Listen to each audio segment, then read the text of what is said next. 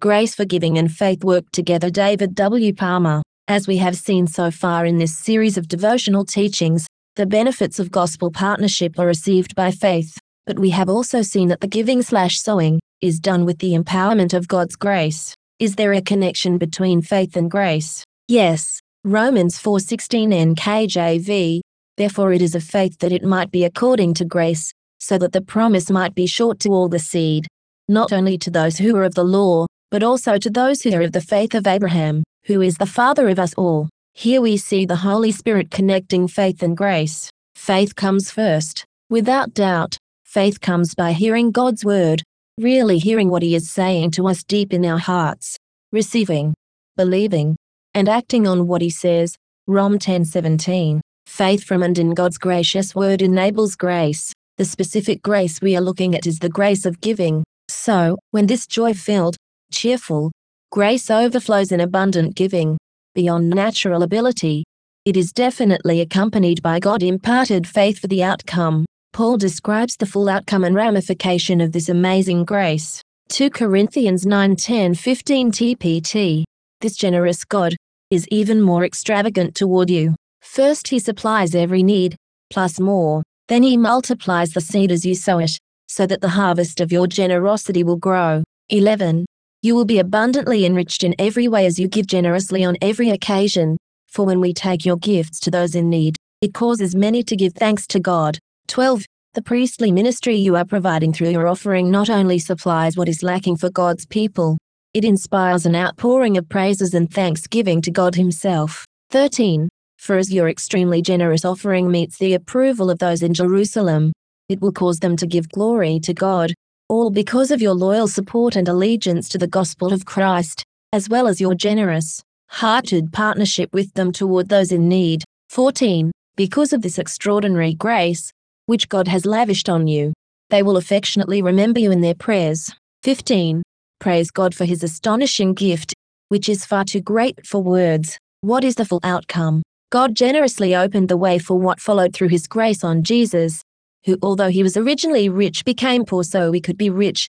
2 Cor 8 9. The saints in Jerusalem were in desperate and genuine need. The believers in Macedonia were in a great trial of affliction and their deep poverty, but they gave to the saints in Jerusalem beyond their ability by grace. This was an illustration for the Corinthians, and it helped to motivate them. Paul sent Titus to impart the same grace to them. He did this through preaching God's word on giving, love, sowing, and reaping. God supplied the seed for the Corinthian believers to sow, and supplied bread for them while the harvest of your generosity had time to grow. 2 Corinthians 9:10 NKJV.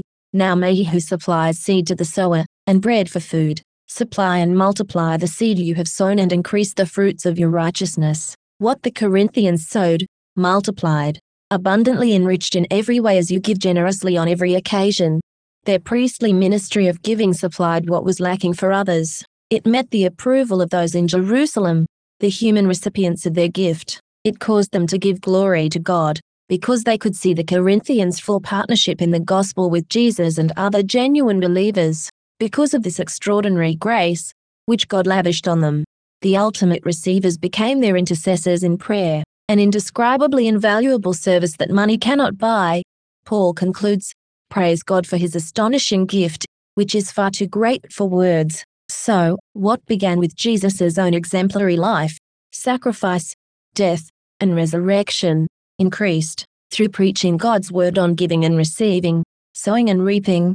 Jesus' grace of giving multiplied and ended in needs being met, multiplied harvest, God thanked and glorified, and love filled prayer. Grace motivated and empowered everyone in this story, and all were blessed. It ended in win win win. This, of course, was all predicated and built on the indescribable sacrifice of Jesus, which was also empowered by God's grace. See, Heb 2 9.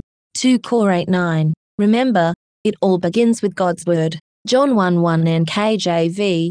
In the beginning was the Word, and the Word was with God, and the Word was God.